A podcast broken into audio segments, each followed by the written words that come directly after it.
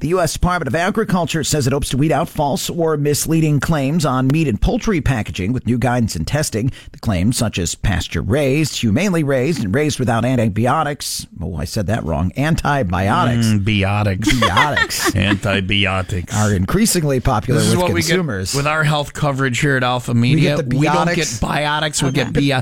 It's like when you go to like a store and you buy a knockoff, like uh, uh, what are the what are the fancy brands like Calvin Klein or Oh, right, jeans. it's or Calvin whatever. Klein. Right. the logo looks the same, so people think you're actually wearing it until the, the denim uh, burns your flesh or something. Yeah. What happened to your pants? Well, I bought Calvin Klein. They were Calvin three. Klein. They were three dollars. I feel like maybe I should Yeah. use the bathroom here then with- if you with- don't get antibiotics. with our health coverage here at Alpha Media, we get we get biotics, Biotics. Yeah. biotics. That worries Yeah, me a we get little. like we get like penicillin, amoxicillin.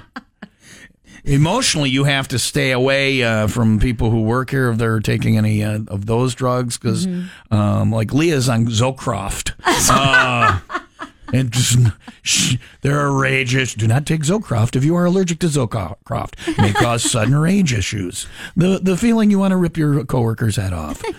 So Does she uh, cry a lot? you don't don't you don't want to take Zocroft. That's all I'm saying.